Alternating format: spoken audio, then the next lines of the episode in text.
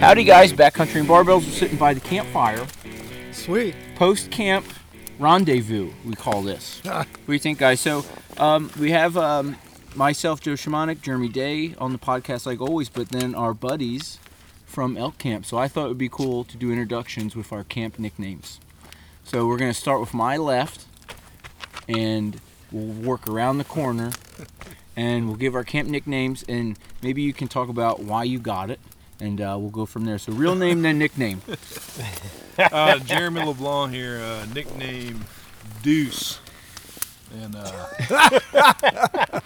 it just has to do with my bowel functions, but uh, There you go. and how often it is. Well, for, for, for a while, I was calling you T-Bone Yeah. because you were trying to give yourself your own nickname. So just a little little shout to uh, Seinfeld. But uh, the the T-Bone nickname I thought would have been cool because also as we were talking, that was the nickname of your uncle. Yeah. True or false? Yeah, true. Yeah. Yeah. So Yeah, Jeremy came up with Deuce. I thought that was probably more more fitting. yeah. So Spent a lot of time squatting. yeah, And lucky for you, on my bucket. on his bucket. on his bucket. we talk about modern conveniences, and uh, Mr. LeBlanc had to go get a poop bucket. Yeah, yeah, it was very handy. Very handy. Well, at least you didn't drop your cell phone in your excrement. Um, as some of us have done before. we won't talk about that. Um, Joe Shamanic, I got the nickname um, Thumper or Throbber. Throbber. I got the nickname Throbber, and that was an embarrassing story that um, maybe we can round the horn on that, but um, I'll take it. Um, it's a good one. I earned that one with a good story, That was a good one. and we'll get to that one. Yeah, my name is Tim. Um, I would say, uh, I think I, I just, uh, I like to open the day with prayer, and so um, ended up taking the name Rev. Rev. We're not Reverend. Going, we're not going with Pope. Pope Tim. Reverend Nope. Tim. Oh, Rev, Rev, Reverend Tim. Rev. Okay, we like Rev. Rev. Yeah. We'll take it. He's our spiritual leader out there, and a mighty fine one he is. Amen to that. No, that was fun. Uh, Jeremy Day here. Um, mine is uh, Billy Goat Bub because when I was hunting with my cousin or brother-in-law, sorry, a while back, uh, we were carrying up quarters up a steep sheer cliff, and I got tired of sliding down, so I just took off running and ran up the cliff. And he goes, "Good job, Billy Goat Bub." So that's how I got it. I like it. So I am Dave Snay. My nickname is the Pack Mule, aka the Mule. And that is because the first two times that I went hunting with Jeremy and Tim, I didn't have a pack board, and I packed my quarters out over my shoulder. So I No got known task. as the Mule. But still hasn't packed down the hind quarter. Two, buddy. Two. Well, I'll say one of my favorite things about elk camp is just the general camaraderie, and I thought um, camp was a lot of fun.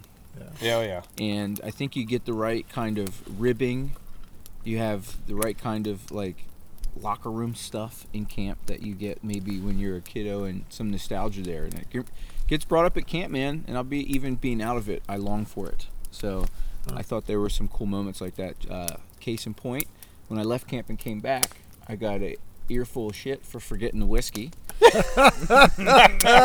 but in general camp fashion, we peer pressured a guy into buying his first bottle of booze. The Rev. Rev. My first bottle of whiskey. yeah. And uh, how old are you, Tim? How Rev? old? Yeah. How old am I? Yeah. I'm 60. Great, 60 years old. I'm glad we could get. Uh, I'm glad we could get that bottle of whiskey. Finally, finally. So that, that that's something uh, non-hunting moment that I thought was really awesome about camp. So we'll start over here with uh, Deucer. Um, y- uh, camp moment that was cool for you outside of hunting. Just general camp thoughts. Oh, you know, I just think it's nice. Yeah, I, I think the camaraderie and I think men men need to talk to other men, just in general. And uh, I think that's something our society lacks these days. Is just straight up communication. You know, everybody's Sure. texting on their phone, and it's you know something to be said about just sitting around a fire and talking about man shit. You know, and like you know, and like hey, you know, you know different guys have different issues or you know different guys have different experiences you know you got you got a you know a gap in ages here and Sure. it's nice to learn from other men about you know these things that have happened in their lives, stuff like that. Just just general, you know, talking talking man, man stuff. You know. I love it. Campfire mm-hmm. chats. Yeah. Mm-hmm. How about you, mm-hmm. Timmy? Camp moment outside of just general hunting. I I think uh, I have to agree. I mean, with Jeremy. I mean, that's really it. We men are so independent. Sure. I know I am, and so to be able to sit around and talk about stuff that I probably had forgotten, and then to have it relived and go through the moments and have everybody laugh at some of the ridiculous things we do Yeah. is really it's cool. It's cool. I liked our moon moment. Yeah. But that full moon was out. We took a walk out to the back Right. of camp, Right. and you put a little cow call out, and that was one of the loudest Yeah. bugles we heard back. So, I know. Some it was, it was deep. just instant, and Yeah. it was just down the ravine, and yeah, that was sweet. It was really uh, a neat moment to have that happen. yeah, it's fired up. Ten Yeah. o'clock, eleven Yeah. o'clock at night. Yeah. That moon was so bright. clear night. Yeah, It was really it was cool to be away from uh, I think it was a city full moon. lights. Yeah, it was. It was I think it was a definitely. full moon. If it wasn't, it was only a day or two off. We got another. Uh, Jeremy, introduce your pup. Oh, this is Butte. Butte shows up. A little Springer Spaniel. He's only 11 months old and clumsy. And Get you, over uh, here, buddy. Bubba, uh, a moment, a camp moment, something to, breaking down camp, putting it up, grabbing wood. I mean, something outside of hunting that was, was cool. Yeah, you know, one of my year. favorite things is just setting up the, the tarp city because it, it, it, it turns into such a challenge of how you're going to keep everything dry. And Tim and I got there early, and um, we we did a mighty We fine. did. I was pretty That proud was- of our tent was city this year. Really sweet. So I mean, and then of course getting the wood and chopping it and just getting everything prepared, and then when everybody shows up, they can kind of enjoy themselves. So and don't have to worry about that. I mean, that was that was a fun moment Yeah. for me. No, awesome. And the mule, Dave Snay. I would like to say hanging out under the tarp under Tent City during that thunderstorm. Some of you boys weren't there. Some of you boys were sleeping, but That's for right. Jeremy and I, it was pretty awesome. That was pretty intense, man. Yeah, That Bill- thun- that lightning was hitting all around us. I mean, close. Jeremy Day was awake. Jeremy LeBlanc was was in the uh, in the in the truck taking a nap. It Yes, was he was. amazing Nap. Well, there's a quote in your house that says, um, "What is it? Life isn't about avoiding the, life isn't about avoiding the rain. It's about no, life isn't about avoiding the storm. It's about learning how to dance in the rain." Yeah. And I think the first couple days of camp, we were doing a lot of that. Oh yeah. It was a good time. It was a good time. But um, So yeah, the last three years, it's just poured on us. I mean, Yeah. well, what's interesting about that though is the first two days. W- Well, the first couple days were rainy, at least when I showed up. But that's when we got the bull. yeah, Yeah. the worst day of the. I mean, that was a cool storm though. Uh, fog was thick. The rain was coming down. Um, And what I, what I thought was purely amazing is that we the second we got to it, it stopped raining yeah. and we were able Yeah. to do our business and harvest it and get it in the game bags and then right when we got done it started It's pouring, pouring again. again. Again. So we got pretty lucky cuz the meat, you we know. were able to skin it, quarter it, have it all taken care of, and then start to put the pack together to get ready to hike out, and that's when it rained. That's and if it. anybody's had an opportunity to watch the time lapse, you can almost see how it's sunny sunny and all of a sudden it gets really dark Yeah. Yep, right at the end. right Yeah. at the end and that's when the storm came back. It was very cool. Um, and before we get into hunting stuff, I want to stay on this idea of camp, and even opposite of that is adjusting to life outside of camp. It seems like that's the question going around. What was life like when you got back? You know, uh, for many of us, it was nine days in the woods. For me, it was a six days total with a two-day break. Me and Tim left, but uh, uh, start with you, dude. Yeah, Jeremy. was- Just what, what? I mean, the contrast to camp, or any general thoughts on camp versus life? Yeah, I got out there Sunday and we came back Saturday, so I was you know about out there about seven days, and man, it was a good seven days. I mean, it's it was. uh I whenever coming back, I probably haven't had that clear of a mind in a very long time, and uh, just to unwind and get away from the cell phone, get away from the cell phone reception and the emails and everything like that, and you know, I just yeah, we've been back a week, and I my wife even mentioned, you know, like I was like, man, I feel I feel like I'm you know I'm just I'm calmer around the kids, and I have five kids, and she's like, yeah, you're you've been in a better mood, and I was like, I was like, yeah, I was like, I I need that, man. Sure. I, we need that, especially in today's the rat race of work Right. and everything like that. I mean, we we got to get away, and get away from that stuff, and Mm-hmm. just. But yeah, that's it's been it's been good. It, it was it's been hard to get motivated to get back to work, but uh, but uh, overall, you know, it was it was a good good time to clear the mind and So, do you think the benefit of camp is the effort or the simplicity of the situation that brings about that kind of clarity of focus? yeah, And it's that- a little bit of both. Yeah. Well, general thoughts for, from from from the rest of you guys on that because I can tell you like when I got back it was a matter of you know camp was easy. You wake up you hunt you work hard eat some food and you do it again. But all of a sudden when you get back home it was get to work drop the kids off here you pick mm-hmm. that up. Let's get ready for Lucy's birthday party. This that and the other thing. And then you got to deal with a whole nother group of people you got to please between your, your boss and and everybody. So I, I, I would the, the simplicity of camp, even though the effort is supreme, um, really I think lends itself to, to focus. Yeah, and I think uh, taking off from that, basically, I mean, it comes down to, hey, I need to drink water, Yeah. I need to eat, Yeah. I need to poop, and I need to uh, basically sleep Yeah. and stay dry, right? So, I mean, it just comes down to like four or five basic things that I just need to make sure I have. Yeah. Uh, other than that, I don't need anything more, Sure. right? And, and to have people along that I enjoy just makes it that much more pleasurable. In that camp setting, all of a sudden your needs take precedence. Exactly. Whereas when you're in society, your needs are covered, so then you maybe find other worries. Well, because all you have to think about, okay, well, I'm going to poop. Well, where am I going to do that today? and so I grab the shovel and I make sure I have the toilet paper and I start walking and then I have to find the tree and I'm looking and you know it's very simple, but but yet it's not in the same place. When I get home, it's like you just walk into the bathroom and you drop your pants and there you go, Yeah. not having to think about anything. Yeah. Yeah. yeah, getting away from that daily routine and just being up there and like you're saying, the simplicity of just like like we wake up every morning without a plan, right? We're like, where are we gonna go hunt? What are we gonna go do today?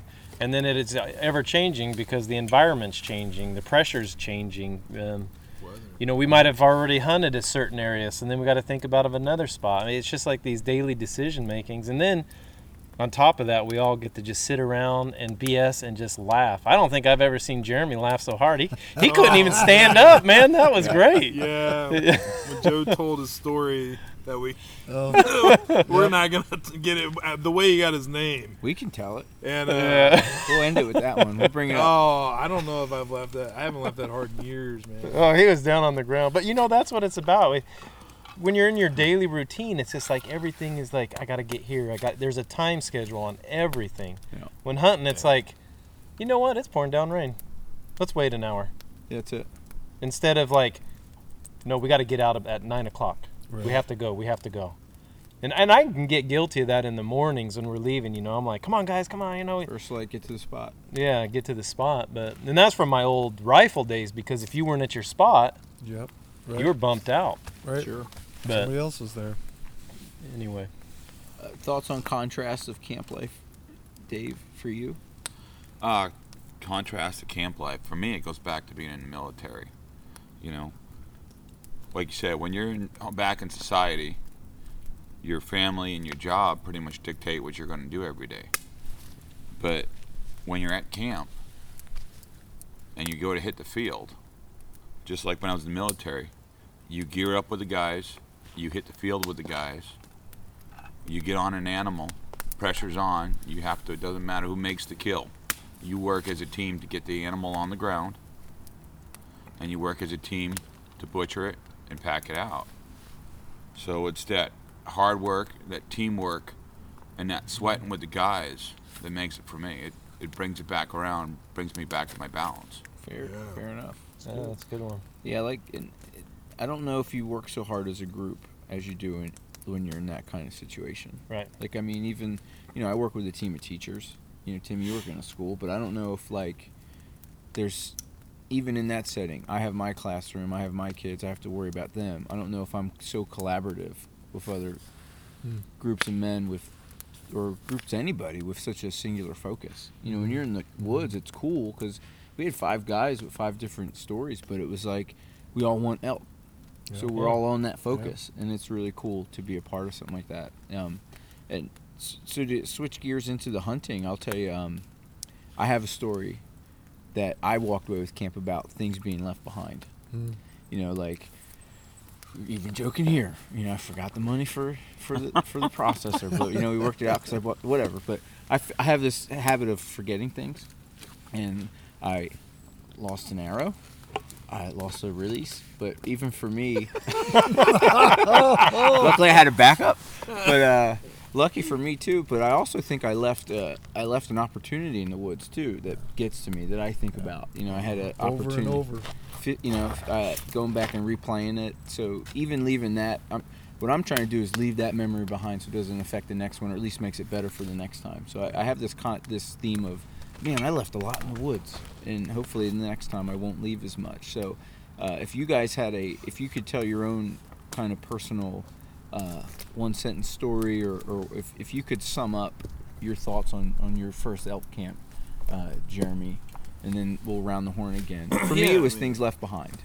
Yeah, it's, I mean, it was a uh, my it was my first time elk hunting and my first time bow hunting. I've done done plenty of rifle, but uh, it was uh, I mean, as far as the hunting part goes, I think the highlight of the hunting, you know, actual hunting was the last day when we were in that clear cut and kind of Jeremy and I saw some some marks in the you know prints everywhere and then marks in the ground where they had just gotten in a little scuffle two bulls. It was obvious. And then we started tracking through this laid down of grass really fresh and i and uh, the smell i didn't realize that you could you know we it, we were so close to them you know they they were just there Yeah. and the smell of them you know was so blatantly obvious and it was like it really got your adrenaline going like That's elky. yeah It's like any second it's gonna happen. yeah, you're like, didn't happen, but hey, you know that that was the high, that was my hunting, I think, highlight of uh, the whole thing. Smell elk. Smell of elk. It's cool. It punches you in the face. Because Yeah. even when we came out after being at the cabin for that moment, you walked through and he goes, You smell that? "You that? smell that?" I'm like, "Yeah." so you're there, man. You're there. Yeah, it's pretty gnarly. So I'm leaving things behind. Jeremy's smelling things. Rev, your story I, from I this camp. left something behind too. I think I had just a great opportunity the first day. That was in that First morning. two hours. Talk to us about First it. two hours. Well, we went up the ridge. I mean, it was such a beautiful sunrise, wasn't it? It I was phenomenal. taking pictures. okay, I enjoy just everything about it, and and the pictures and the moon, you know, and all those different things that we talked about earlier. But I uh, I took a picture of uh, Jeremy and Dave going up the hill, and they were ahead of me. The sunset one. Yeah, Yeah. yeah, That was a great shot. Yeah, and I, I took that shot, and I it was just just it had such a perfect time. You know, the sun isn't up. Anyway, we crest the ridge and we come up a little further, and uh, I don't know. Jeremy has like a sixth sense when there's elk around. But anyway, we got up to this ridge, and he goes, "Okay, you go f- down." And so I I took off, and I'm on the on the side of the gravel road, and I'm just walking the little. The, the, the basically the runoff you know it's just sandy and trying to dodge all the sticks and I try to get as quickly as I can down there and I get around to the landing to the point and I drop over the point and I get on my knees and I'm just waiting. And sure enough, here they come, single file around the corner and they're dropping down and it's a whole group of elk and I don't know how many there are, 14 or something like There that. about 25. 25 really. I've seen them three times. So he's counted them a few times. But anyway, you know, they're coming down, and I pull out my rangefinder, and I'm at 40 yards from where they're they're crossing below me. So I nock an arrow, and uh, and I draw back. And as I pull back, um, they all the, the cows just kind of. I don't know how they. She picked me up way in front, and I don't know how she could see me, But somehow the sixth sense between the two or three that had gone by, they backed up and then they stood there. But this 4x4 stood up and came across, and I, I didn't make a sound. And if I would have just made any sound, I would have stopped him before he got behind a tree. And that I was at full draw, and he was at 36 yards, and I could not do anything with him. That was my. I left it there, and I, I just went. Mm. You couldn't do anything because you couldn't stop him, or I, I could have you- stopped the him, but moment I didn't froze even you? think about it, you know? Yeah, yeah. And I didn't have a reed in my mouth. But like Jeremy said, I, I could have just went, you know, "Ah!" and, and it would have been enough to stop him. yeah. And uh, that's what I feel like I left behind. Yeah. I don't want to do that again next So year. I won't leave my rangefinder in the Jeep. And, I you'll ha- and I will put a reed in my mouth. exactly. Very cool. I like it. Your tell your story of your bull in the rain. I love how you go through this hunt and how even on your Instagram post it was like it encapsulated all forms of hunting. Yeah. It's not too often where you get to do a hunt where you you use all different almost all the different styles, right? Yeah. So we jumped in. We decided to do a push hunt because I mean it was pouring down rain. The pressure was hard all around. Uh, there's people everywhere, and there's this ridge system where there's a lot of fingers on it. So uh, we all jumped off a finger, and I took this one, and um, I got down maybe 15 minutes into the hunt, and uh, I look up, and the fog. I mean it is rain. It is pouring, and the fog is real thick, and I see this silhouette of a elk. And I was like, holy smokes. And then all of a sudden, I don't see it. And then I see it again, and I don't see it because the fog was so thick. So I thought it was just a lone bull, is what I thought because of how um, white it was. So I put the still hunt on it and, and started getting down there. And then all of a sudden, they just broke out, and there was a whole herd. And then right there, you know, typically people will just give up and go, oh, darn it. But I went over and I looked and just to see where they were bedded, what they were doing, you know, what the terrain was, and why they were there. And once I got over there, I saw their tracks, and I just thought, well, I'm going to track them. So I started tracking them, and uh, it's amazing how these elk can. They'll leave the biggest, widest tracks ever, but once when they're running, when they decide not to run, and you're in dirt, you can't find a dang track anywhere. And so I kind of gave up, and I went up on this knoll and went to the um, the to the uh, skid road that I was just going to take back, and I decided to look over the edge because the ledge of and um, lo and behold, there's the bull 60, maybe 80 yards away. So then I put now I'm in a spot and stalk situation. So now I'm stalking them, and I'm I'm cutting down and. With it raining so hard and all that, you know, you want to be, you want a for sure kill shot. I mean, I could have had a 60 yard shot on him, but it wasn't a true kill shot because there's no way you're going to blood trail an animal when the rain is just mm-hmm. pouring like that. So I, my, I wanted to be within 30 yards because I know I can hit, you know, a dime at 30 yards. So I get down there and I, I put a big tree in between him and I and I sneak down and I don't know how long it took me 15, 20 minutes to get down there. And I, I see him almost the whole time until I figured this tree. I had to close this last 10 yards. And I pop out. And like the ghosts they are, he was gone.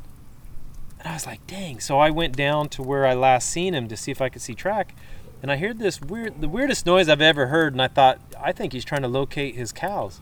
So I let out a bugle with a grunt. And then I waited a few seconds and then threw another grunt. And all of a sudden, I just see antlers coming up the hill. And he's, he's coming up looking for a fight. I throw my grunt tube down and it hits a rock and goes boom boom and I thought, oh no, it's over. But no, he he his eyes were set on me and then so I went to full draw.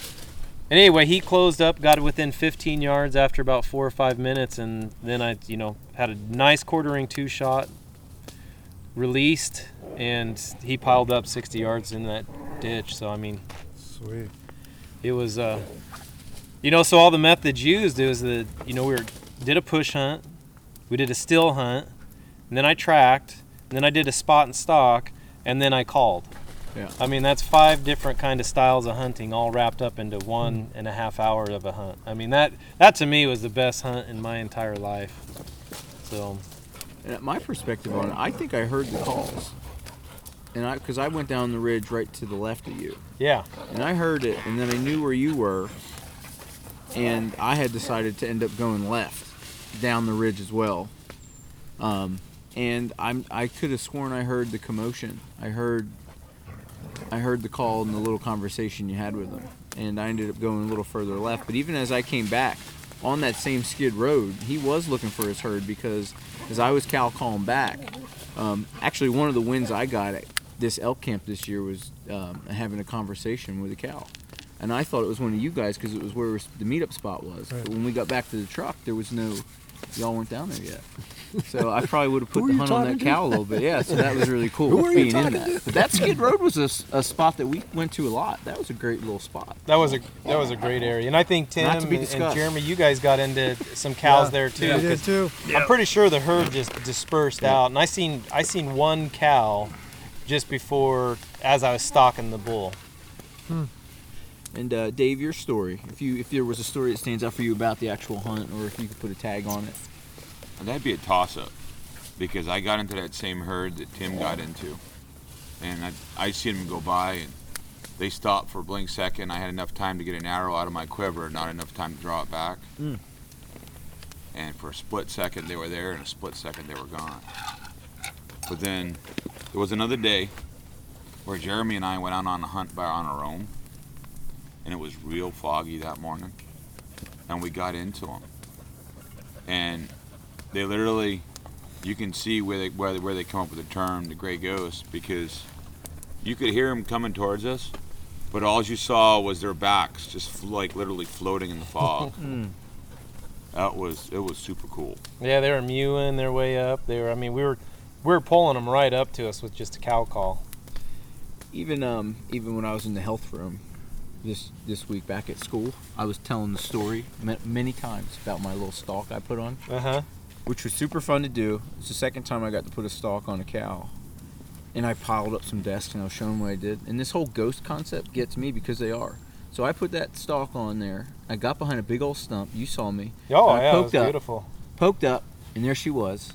Her vitals were covered a little bit, and I thought, you know what I'm gonna do? I'm gonna circle around this stump just a bit to get a better shot. Because I didn't, again, not having my if if I had my rangefinder on, I would have taken that shot. But I didn't have my range. It was a down downhill slope, and it's just a shot I wasn't comfortable with. I was like, I can make this better. But when I circled that stump, about maybe time stands still. Could have been 30 seconds. Could have been eight minutes. I don't know how long it was. Mm-hmm. But when I popped up, that big old critter, without a sound, because when I was stalking up, I could I heard him banging. Yeah, I heard him. I was watching Joe from up top, and he put on a beautiful stalk. Man, it was. I was waiting for That logging trucks to go to by, and as the logging trucks to go by, I'd scamper in. So when the wind was in my, it was great stalk. Yeah. But dang it, when I popped out from a shot, Mm. without a noise, Mm. she was gone. Wow. You know It's like that's my high school love story. And she was gone. then she was gone. So you, know- stalked in high school? Is that what you're saying? I still stalk, but the story is, you know, I'm married now, so it's look, don't touch. So you know how to stalk from a distance. We worked that out. you know joe you call it things left behind Yeah. i like to call it lessons learned There you go. It's like all it. things you'll remember for next year Yep. and every one you learn like that just another tool in your toolbox I love it. So, so lessons learned. And what's amazing to me is how many times you play it in your head, and how many times you do something different each time you think about the hunt. Like, oh, this is what I would have done. different. Yeah. This is what I would have done different. yeah. And it almost eats you alive. I, I, but but it's part of that learning, you know. Yeah. There's been so many hunts where I've left my rangefinder, and there's been so many hunts where I've, you know, they're right there and they're moving, and I don't think How can I to stop, stop him? them, right? You know, and, and and I've learned those, and I've sat there and make noise. and and just in my head a thousand times, you know, playing it over and over and over. I over. wanted a rerun. yeah, Yeah. exactly. I couldn't get a rerun. yeah, Didn't matter how many days. I wasn't going to find another rerun just like that. Talking to my wife after, she's like, "Well, why don't you just shoot it?" And I'm like, "It just didn't feel comfortable." I was like, "For me, like the ethics of the situation, like if there's any doubt, it's not a good shot. Yeah. If there's, if I felt really good about it, I would have taken it." And I think even now, even regretting not taking the shot, I think if I had taken it and it didn't go right, I regretted that more. Where were, Absolutely. what were you at? 40 yards? No, it was I, I went back with Jeremy. So Uh-huh. I was like, I almost set up the hunt the next morning just so I could range that dang Yeah, spot. yeah. And I was like, please be 70. Please Yeah, be further than I thought. than- so I made a good decision. When I sat there, it was 51 yards, and I was Oh, hitting. it is a. It's tough to tough to know at that Yeah, distance. and but it was a it was a nasty downhill grade, and Yeah, you know, makes it hard. and to, honestly, so if I think about even training for next year, I will I will shoot more at different levels Yeah. because all the shooting I've practiced on was on Yes. level ground. Yeah. Yeah. Right, so I think maybe if I had a moment where I was shooting, because I would say it was pretty level, but I still think she was probably an elk's height Mhm. below me, Mhm. which is probably what eight feet down. You know? What I Yeah, mean? but that that would that wouldn't affect too much. It's when Yeah. you're, you know, 20, 30 feet down. But again, experience. Right? Yeah, you yeah. know? And the other thing, I think when I got about halfway to the stalk, I thought Jeremy will tell me how far it is. but then when me and Jeremy split, he went high. yeah, it's uh, Jeremy went didn't have his low. rangefinder. And that was the other thing, you know, like there was a communication thing where I looked back to Jeremy and I saw him, and he did one of these loop-de-loo moves, and I said, "Oh, he's coming around, or I should go around." And that's one of the reasons I went around. But he was saying, "I'm going around." so even getting Oh. that stuff, so Yeah. there's a lot going on when you're in heat. When you're in the heat Oh, of when you're in the. Oh, thick it's of it. tough. Yeah. Joe was like a ninja though, man. I was super impressed. I was like, man, this is fun. You don't get an opportunity to watch people stalk from, Yeah, you know, a bird's eye view. I mean, it was that was a fun. Let's talk about Joe's calling real quick. Oh, you want to do that? Yeah. Oh So I did have a victory uh, in terms of talking to a cow, but I did call in I think two hunters, which was pretty cool. so me and LeBlanc were out in the. Uh, we took a morning and hunted together and got the bugle tube and uh, I decided you know good. today's the day I'm gonna do this. And I've been practicing with the kids at school, as you guys probably if, if you listen to the cast. But uh, when we met back up after the hunt, uh, LeBlanc says to me. Uh, you know that guy? You called him in. What, what did he say? You t- No, he's he he was. We took this. We were hiking down, and Joe took high, and I took low, uh, down by the creek. And uh, I was I was down there, and I saw this other hunter, and he he comes up, and he's got his arrow up. He's I mean he's he's calling back and forth, and I'm like, I mean I knew it was Joe. It sounded great, but I knew it was Joe up there. And uh, so I him? walk over. I walk over to him, and like, you know, kind of put my hand up, and like, hey man, that's that's that's my buddy. and he's like, "Are you kidding me?" Like- he's like- so he's like, "Man," he was like, he was like, I, I was, he's like, I, I, I'm usually pretty good about, uh, I'm usually pretty good about, you know, determining if it's a hunter or if it's a, you know, a bull. But man, that sounds like a bull. And uh, so he was, he was, he was kind of pissed that it at Joe, but but then later I think he told Jeremy Day that uh, he's like, man, he should be in like a calling comp- competition. Competition. He's like, yeah. no, no. Quite a, qui- a quick take it. disclaimer is these guys look like they're tweaked out on something. But and I know they were stoned because I could smell it. hey, I'll take the victory. yeah, that's it, was right. a win. It was, Hey, uh, th- those guys were so pumped up though when we came up to him. They were like, "I, I don't know what." He kept saying, "I don't know what was going on." He goes, "There, I think your buddy shot him." That's what he kept saying, huh, Dave? Because I think your buddy shot him. Well, I had a system because I didn't know if it was because I heard them too. We were having a back and forth, so they would call. I would wait for them to call a second time, and then I would put a call, and then I'd move forward. So we had a cool little dance. But talking to critters and people was it's something I've been working on getting a bunch of read. Did you guys have any other little victories? I mean, Jeremy obviously the big victory, notching a tag.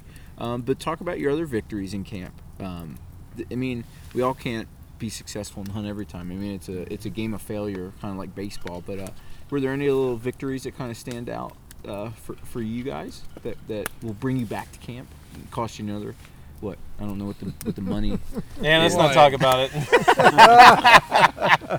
I uh, I uh, survived the hiking. I mean, uh, yeah I'm I'm definitely not as in shape as these guys, and uh, You know, but that happens every year for the first year guy because Oh, they don't know what to expect. You know, we prepare you, we tell you, man, it's going to be you get on the treadmill, do this and do that, but you think, well, how hard can it be? And then you get out there and you're like, oh dang. yeah, This is rough. It's pretty legit. So I, mean, it's not the first time. It's it happens just about everybody their first year. It's legit. It's a legit, uh, but it's rewarding. You know, it's Yeah, a rewarding uh, exercise. I try not to complain too much about. it. I don't think I did too much, but uh, but uh, that was a win. yeah Powered survived. through You it. powered Yeah, through you it. did. Survived it. so yeah, Yeah, Tim, you did have a victory. You didn't notch an elk tag, but you notched I got a, you I notched got a a tag, a buck. deer tag. You got a buck. Talk talk to us about that hunt. Oh, that was fun. It was uh, As the dogs Jeremy fight. and Dave and I had gone down to see this one area where we were planning to um, elk hunt, but we wanted to elk hunt this this down by this uh, river uh, later in the week because we figured that was where some of the bigger bulls were, were just kind of hanging out. Yeah. And so we, we went down there just to scope it out. And as we were down there, um, well, we piled back in the vehicle and started up the road, and and we looked straight ahead of us, and there's a doe and a and a buck Yeah. walking the road. And uh, so we decide, and it was quickly decided that I was. Okay, I got to interrupt here. I'm driving. Tim goes, Jeremy, you should get out and hunt them. I said, Tim, why don't you get and hunt them? He goes, No, you you can go ahead. And Dave gets in the back and he goes, Tim, if you don't do it, I'm gonna get out and shoot him. so it was uh. it was decided quickly, but it took a little bit. There was a little bit of to that peer negotiation. pressure. a little peer That's pressure, exactly. So they backed up, and I got out, and I ended up just walking near the road, the gravel road. I just kind of went along the side, and uh, I got to within about 90 yards, and we started to do this dance. Uh, they would go about 10 yards further. I'd get it, break it down to 80, and then they would back up to 90, and then um, so I was counting down. Finally, I crossed the road because I thought I have a better angle, and uh, the wind was in my face, so it was it was perfect. And I worked it down to 70, and then it broadsided me. It came straight at me, um, and I'm not sure what it was, but it was walking straight at me. But I didn't. I pulled back, but I didn't have a shot, so I let down, and then I continued to walk along the road, and I would walk pretty much about the pace they would walk, just to kind of keep them calm. So I got down. I'd count 69, 68, 67. After I'd ranged them, I got them down to about 60, and then I heard a snort. So I got winded by another buck in the woods, and so now they were on alert. And so they turned around. Both the doe and the and the buck were faced going up uh, a little incline into the this bunch of brush. And I pulled back, and I'm looking at it, I'm looking at it. I got I got it at 60 yards, and I let go, and I hear this nice, satisfying pop. And uh, and and he takes off into the woods, comes around back out of the woods, crosses the road, really low on the road, and then dives back into the woods. And uh, so then we went back, and I, I think I would have felt a lot of pressure if I would have known that Dave and Jeremy were like 40 yards behind me, Watching watching, the the whole thing With binoculars. with binoculars, and I'm thinking, good night. That would have put a little bit more pressure on me to be able to make the shot. But I had no pressure. I, I was just, it was like I needed to do this, and it was perfect. I just knew where I was at, and uh, when I let it, basically when I sighted in and I got it right on 60, uh, I knew that this was a good shot, and I took it. And then, um, and then, well, we got basically we decided we were looking for the arrow afterwards because I thought it would have been a pass through. We didn't find the arrow, so that was a little bit disconcerting. And then, and then we found uh, good signs of blood, but um, it's still we weren't absolutely sure that it was a great shot. Sure. So um, there was a trail across the gravel road and then into the brush. So we gave it another, I think what Hour. 40 hour We gave it one hour hour, and then from we the went. point that you shot him. Okay, because we were looking for a while and that was 20 minutes and then we said and then, then that's when we gave it 40 and that was the one hour from the point of shot Okay. or time of shot So then we went back and um, we really didn't need tape. We, No. just, we were able to find drops all the way through, and, and sure enough, it was piled up. I would say about 60 yards. Yeah, if that. 50 or 60 yards. I like that story because it kind of um, there's a form of hunting that I kind of will turn my nose up to. This idea of road hunting bothers me. Like I want to get in the woods and be in crazy stuff, but it's right there. It was Well, right yeah, there. And you put a nice stalk on yeah. on the road, which Yeah. with that kind of road that it was, this kind of rocky situation, there's some level Yeah, of there was plenty involved. of There's just- noise. yeah, yeah. well and when when i was watching it i'm sitting here watching tim and he'd walk and he'd stop the deer would lift its head stare at him he would just sit there and then the deer would go back to feeding and then tim would close the distance the deer would look up tim would stop I mean, I was like, he's in the middle of the road, and so are the deer, and he's still putting. I mean, they just let him get Yeah. right up there. I think Tim has a lot of something we could all probably use a little bit more of his patience. Yes. You know, even after camp, working through some spots where we saw tracks going over our boots, and Yeah. you know, you know, I have this idea in my mind. Like I like to hunt. Like okay, I want to do it hard, but I also think that maybe I want to do it hard because that's easier for me than to do nothing. yeah. The hardest thing for me to do is stand still. You know, I'm like a shark where if I stop moving, I feel like I'm dying. And I think if I can get a little bit more of that. So even when me and you hunted together, Tim, I was like, Right. Tim, I'm gonna put you in front because it's gonna teach me patience and going slow through the woods. And there's a big, there's a lot of value. I in thought that. it was just age. No, I, I was like, you know what? I need to learn to be a little bit more patient because as much as it was, maybe I had a good stalk, but you know, if I could put more of that stalk mentality and just my general movement through the woods, I would probably experience a little bit more uh, encounters with critters, and, and maybe success will come sooner. But uh, so again, being around camp, learning from folks like that, and seeing that, I thought that was cool. Um, so Jeremy, a lesson for you. So you had the big victory, but did you have any small victories in terms of your mentorship or teaching the folks in camp? Is there a story about that? Because you know a lot of us lean on you because you're most experienced elk hunter. So Yeah. you know imparted on us. So I mean, for you as a teacher, what'd you get out of this camp? You know, like like I kind of talk on the podcast. I just when we get out there and the look on Dave's face when he's sitting there and he's kind of almost shaking a little bit, and we see the elk and they're coming up, and um, Jeremy, the look on his face, and all of a sudden, and and to kind of back up a little bit, what's what's really cool is watching people's body disposition and what how they react to when they get into an animal. It's all of a sudden like these natural instincts take. And like with Jeremy, you know, he's walking through the woods, and then when we got into that, and he's smelling them, all of a sudden, man, this guy went into hunting mode. Mm. And I think it was the first time I seen him actually go into a hunting mode, because, and I, I believe it's because his natural instincts took him. But he was like, mm. Kind he's of being posture up? stealthy through there. He mm-hmm. was, I mean, the look on his face, the mm-hmm. anticipation, the mm-hmm. anxiety that something's going to be around that corner, and then kind of the same thing with Dave. When we're up there and we're seeing the elk and we're looking and we're hearing, and he's just like nocking an arrow and just. Those are the wins to me. Is just mm-hmm. Yeah.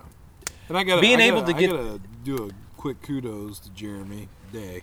He's you know he he got his bull on that was on Monday, Yeah. Yeah. and he hunted with us every day after that, just as if he and he was just as Yeah. excited as the rest of us, and he you know he taught us totally unselfish. I just just got to give you kudos, Jeremy. Well, I'll say this though. I think the bull we saw that was 900 vertical yards up. I think if you hadn't filled your tag yet, we'd have gone after that one. Just saying. I don't know, man. That He was, pretty. up. that was up there and it was late, but but I definitely would have been probably game the next day. Is like, okay, we're waking up early. Yeah. Hey, Dave, you your That- your small victory from camp. Gosh, small victory. I would probably have to say that last hunt that Tim and I did. Hmm. We had gotten some cows and they were coming right at us. And we got to a point where we could really get on them and watch them come in. But we couldn't get to them because they had just got in there earlier and previously and logged that. So the spot that we could have got in from was blocked Huh. but to have them right there. And we had like so many close calls. It's almost as good as actually shooting one. When you say close calls, I wonder how many close calls we had that we didn't know about. Oh Right. man, Oh, Right. they're right. it almost makes me sick. When we went into that clear cut and uh, Jeremy, Tim, and I went down a lower part. We went down in the creek bottom and came up this pretty nasty clear cut and got up there and walked the road. Then we, Tim split from us and Jeremy and I went up top and we saw where the bulls were fighting and got into all the elk sign. Well, we decided we, we had a meeting point and when we left there, and then we all did another push hunt and we wo- ended up down and, and Joe comes to me and goes, man, right when we jumped in the woods, I heard these elk mewing on the other side. That's the herd. The herd me and Dave right heard. there. So that was the herd that you guys heard. So when we're walking back, Dave and I, there was a herd of elk that went right over our footprints Mm. on the road. So that herd had that's where you guys heard him, was on the stinking road 150 yards away from us. Yeah. Hmm. You think they're talking and having the same conversation that we're having now? They're probably laughing at us. They're They're- probably they're like, around the man, we fire gave them the slip. Remember those hunters? Just, Right just there, like you see in the cartoons. We're walking around one side, And and, they're they're, following the us other. back around the other Oh, side, yeah. saying if they only knew. hey, you got that dog picture? The dog's playing poker.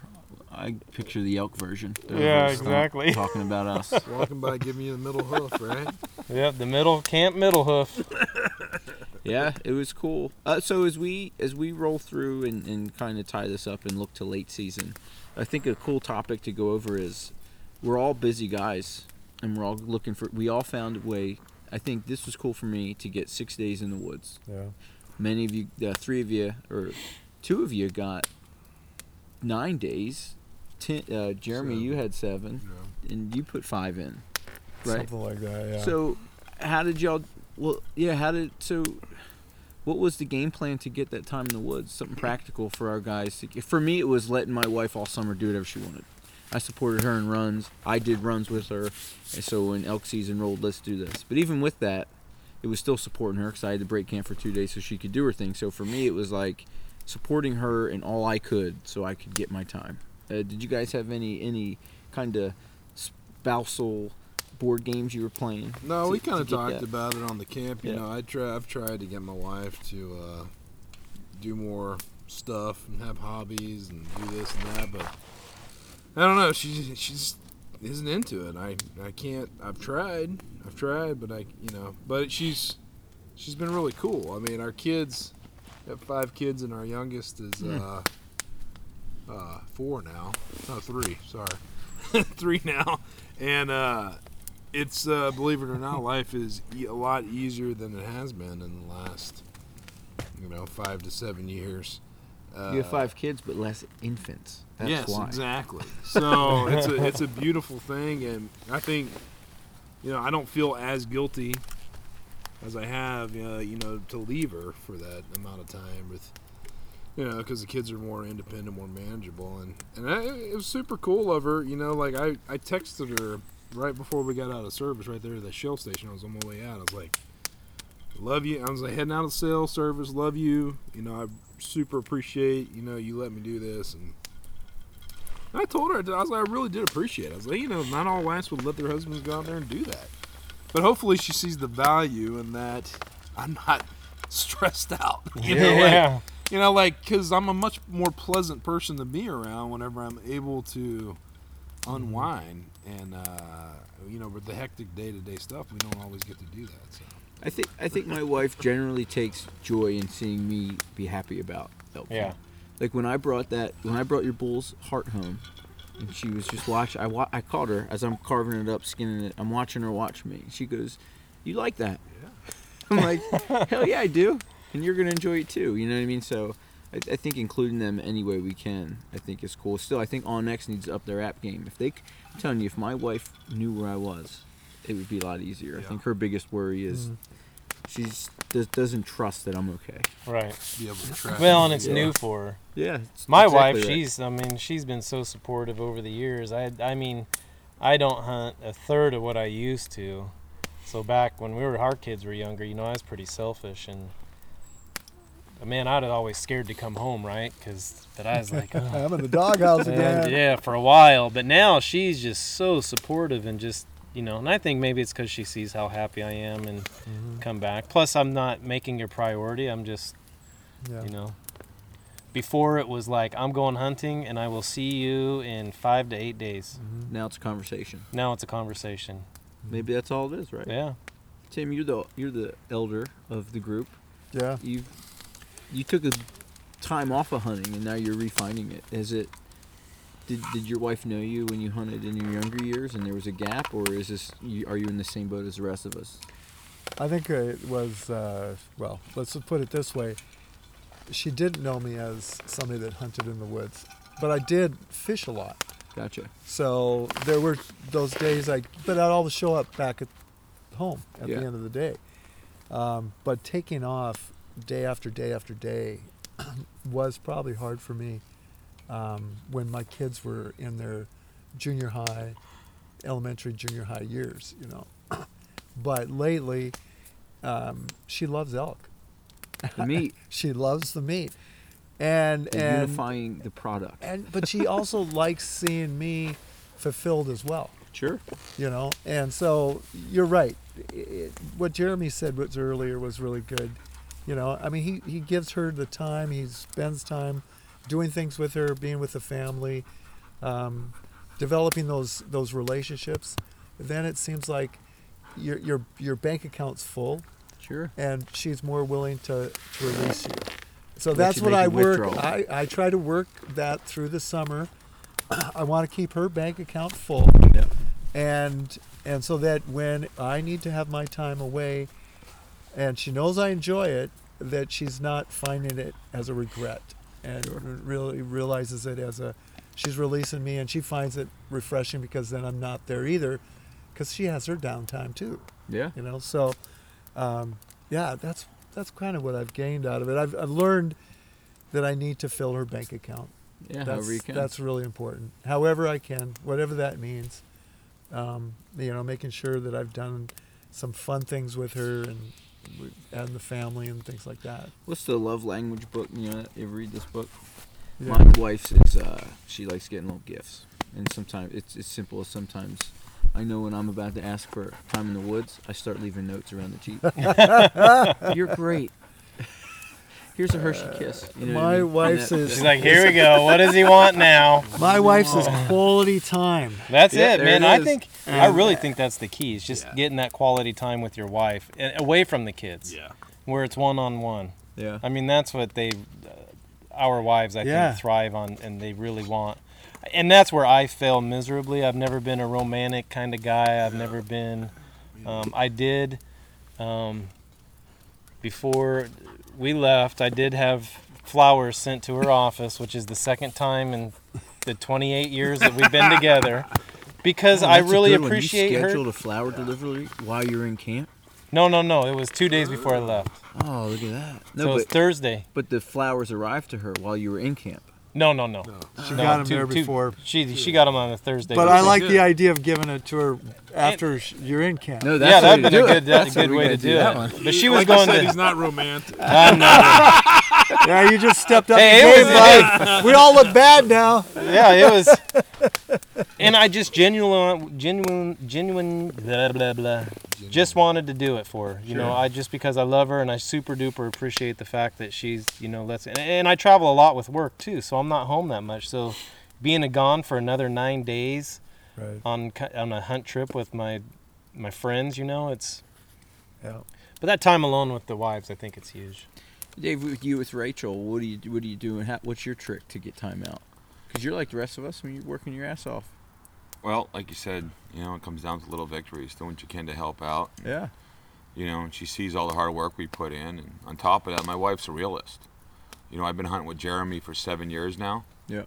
She's like, why go out for a stint, come home for a few days, and then go back out? You're not home anyway. Your head's still in the field. Yeah. So you might as well just go out, stay out, and come home when you're done. So granted, we still have to talk about what week we're going to go, how many days we're going to be gone. But she'd rather see me stay out that whole stand and come home and then be home, as opposed to come home and still have my head in the field. Dave, I think she's kind of giving you a hint that she'd rather you be gone for a while than home. yeah. Yeah, that's the other route you can go. You can just be a big old jerk. Get out of here. But I don't think that's in us. No, I that, think that that would make coming home way miserable. But um, so we do, as we circle the conversation, we do have late season coming up. Um, different tactics. We're already kind of. Dave's talking about talking to biologists. Um, I've been doing some some research and thinking about what these animals are doing and picking out spots and. Uh, um, but as we look forward, really though, to early season next year, which I think is cool. Um, I think uh, WDFW is helping us out a bit because it's going to be later in the season. Next year Yeah, so I would say as, as I look forward to even next season's archery, um, even before this season's late archery, um, Jeremy, do you think there's any value in where the season's placed and maybe even because I think the other thing that I got out of camp was they were quiet. Maybe there's more optimal circumstances later in the season, and we were talking next year, camp might be situated later. Yeah, on the back end. Yeah. Yeah, I think there is. That, that around the, the the 14th is when it seems like it starts to starts to ramp up over there, and Yeah. I think we were out of the woods by the 14th. And I mean, we could kind of see their activity was a little different. Just the fact that we seen um, A fight. a fight sign of them uh, fighting and They why they're being quiet so quiet I don't know but reading on the Instagram and all that they've been quiet all over Yeah. so and what I've noticed in the last two years it's everything's been two or three weeks late my my garden was two weeks late on its um, produce turkey hunting they were late um, so I, it's just for some reason the last couple of years but yeah, I think next year, we, the later we go, the better. Try that out. I mean, I've never gone through the end of the season, so we might want to just go like the Thursday through the Thursday.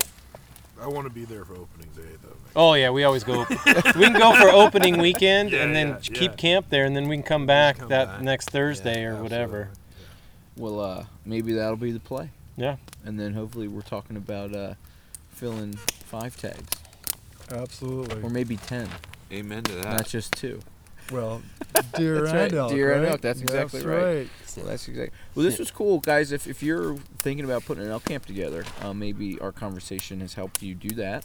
Um, it's just time in the woods. It's a it's a good time. It's you know I think we had win, lose or draw. I would do it again, and I wouldn't change a thing. You know what I mean?